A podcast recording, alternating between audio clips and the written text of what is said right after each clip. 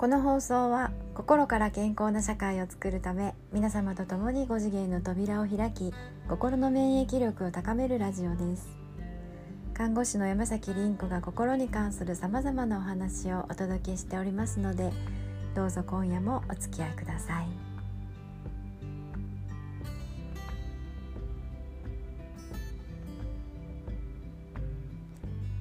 こんばんは、えー、今日はですね健康に関するお話をしたいなと思っております、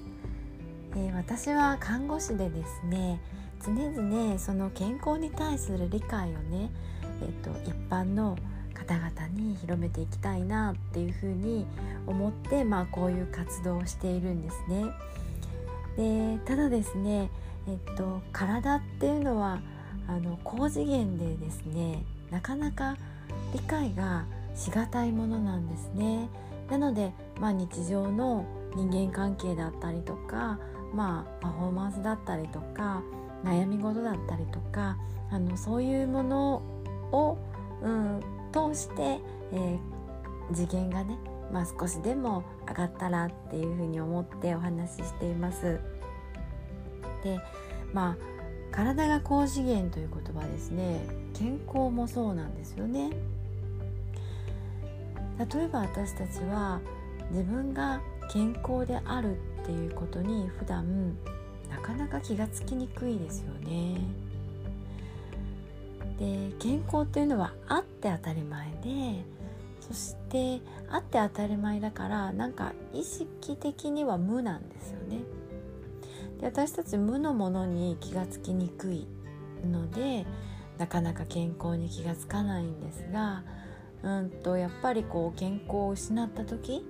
病気になったり怪我をした時にあ私は今まで健康だったんだな健康ってありがたいなっていうふうに思うわけなんですよね。でそれから病気もやっぱり非常に高次元なんです。うん私たちはねその病気の原因っていうのをとんど分かってないですよね。病院で病名がつくのはこれはあの診断名であって今の体の状態を示す言葉なんですね診断というのは。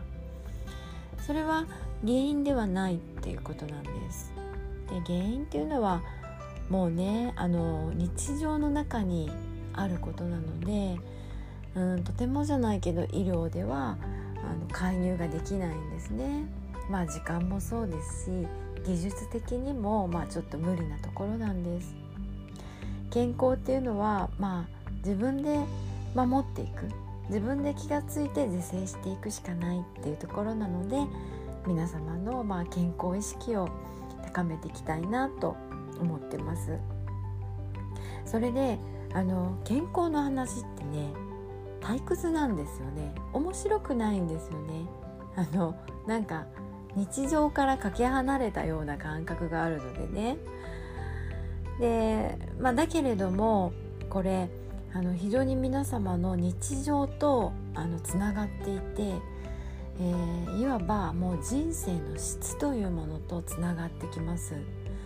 で私はこの体のシステムを日常の、うん、パフォーマンス仕事だったりとかそういうところにあの入れていきたいなっていうふうにね思っているので非常に重要なところにつながってきますのであのどうぞお付き合いください。で体って、まあ、五臓六腑って言ったりしますけど、まあ、内臓以外にもいっぱい体ってあのあって例えばうんと髪の毛とか皮膚とか血管とかこういうものも全部体の細胞ですね。で水分もそうですね体液だったり血液だったりミネラルだったりそういうものもね全部体なんですね。でざっくり言っちゃうとだいたい成人で約60兆個の細胞があります。でその細胞の集合体がこの一つの体というシステムを作ってるってことなんですね。でホメオスターシスという言葉を聞いたことがあるでしょうか、まあ、健康意識の高い人は最近こういう専門用語もちょっと知ってるかもしれないですね。ホメオスターシスっていうのは日本語で言うと恒常性維持って言います恒常性維持あの常にこう安定している状態調和を保つというこういう意味合いなんですけどね。で体はもうこれを常に目標として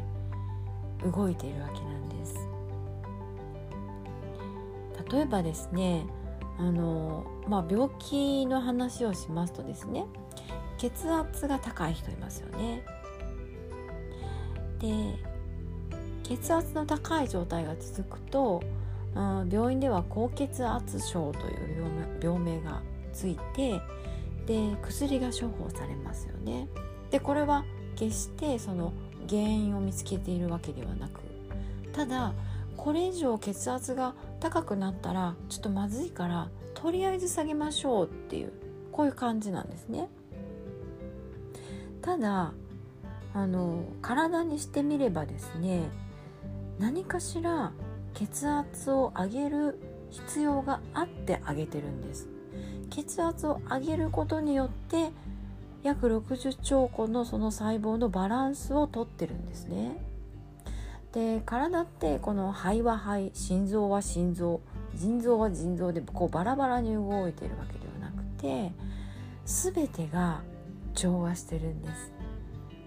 だからもうなんかたった一つのその細胞が自分以外の細胞を全部様子を見てちゃんと調和をとっているっていう。これ置き換えると、えー、例えばあなたが60人の人を集めてその60人全員がハイパフォーマンスを発揮できて全員がこう最もいい状態。そして最もいい、まあ、えっと、結果を導き出すという。あなたはこのコーチであるというこういう状態なんですよね。これすごいことですよね。で体はそうやって常にあの60兆個のねあ60人じゃないな60兆人ですよね60兆人のまあ幸せな状態を作り出すというこういう状態ですよね。で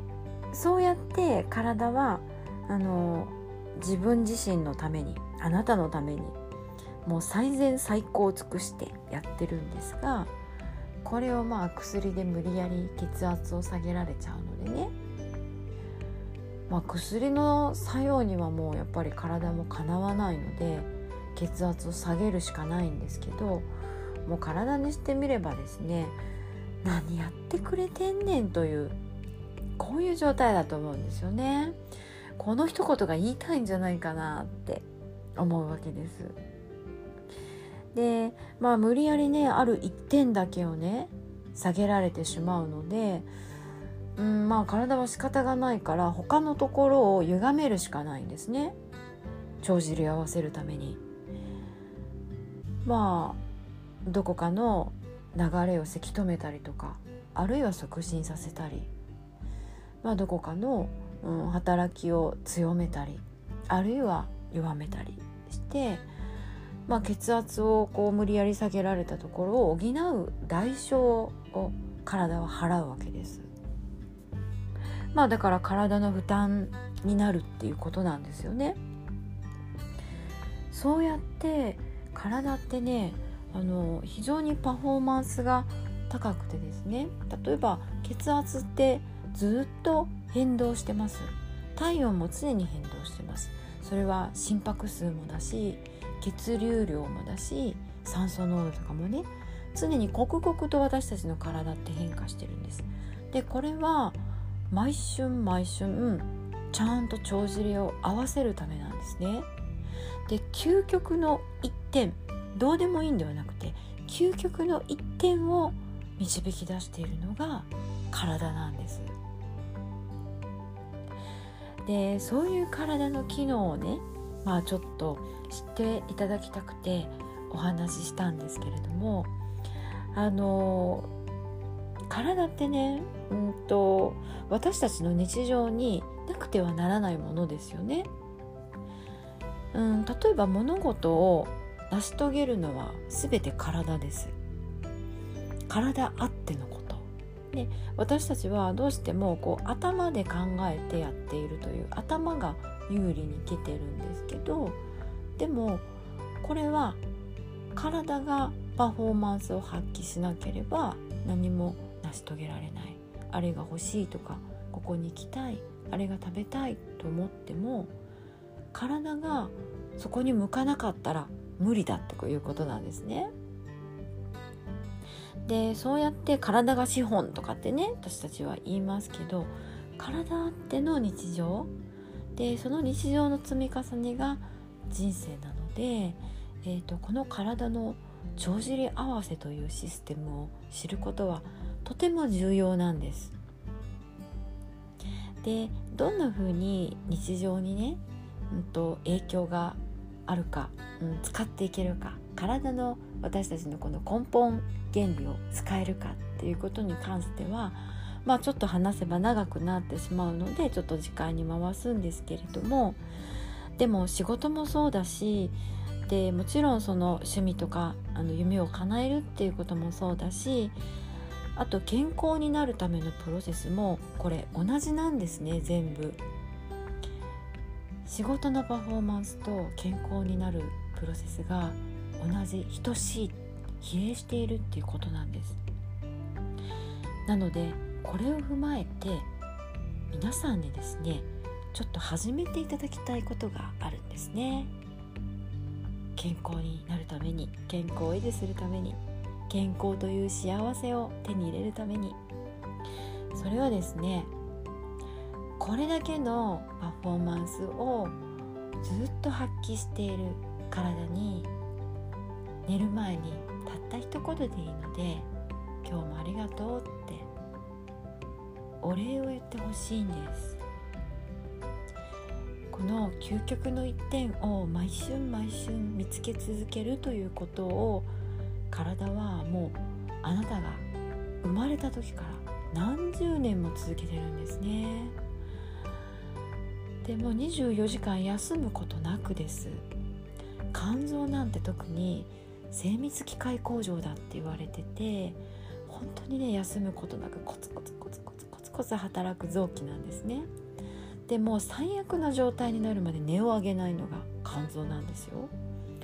でそれぐらいね精密なのに頑張ってくれているそういう体のこのシステム本当に五体満足で生まれることってもう奇跡でしかないんです。でもそれをまた維持している体に対して寝る前にね一言でいいからお礼を言ってほしいんですね。今日もありがとうって。できれば明日もよろしくねって。で目が覚めた時にはですねうんと今日も一日よろしくねって一言言うだけで実はパフォーマンス全然変わります。これはね自分と体とのコミュニケーションなんです。コンタクト。なので普段からこうやって体とコンタクトをとって仲良くしている人っていうのはこの帳尻を合わせるという体のシステムを日常に持ち込んだ場合非常に結果が出やすいです。パフォーマンスが上がりやすいです。そして健康になるためにはもう絶対必要なことなんです。自分と自分自身との人間関係って言ってもいいと思います。心と体の関係って言ってもいいと思います。実は体って常にこういうパフォーマンスを発揮していてで私たちの先生なんですね実は。いろんなことに気づかせてくれていろんなことを教えてくれている導いてくれている先生なんです。だから是非今日からそういう体とのコンタクトをね始めていただきたいなと思います。はい。では今日はこの辺でお付き合いくださりありがとうございました。おやすみなさい。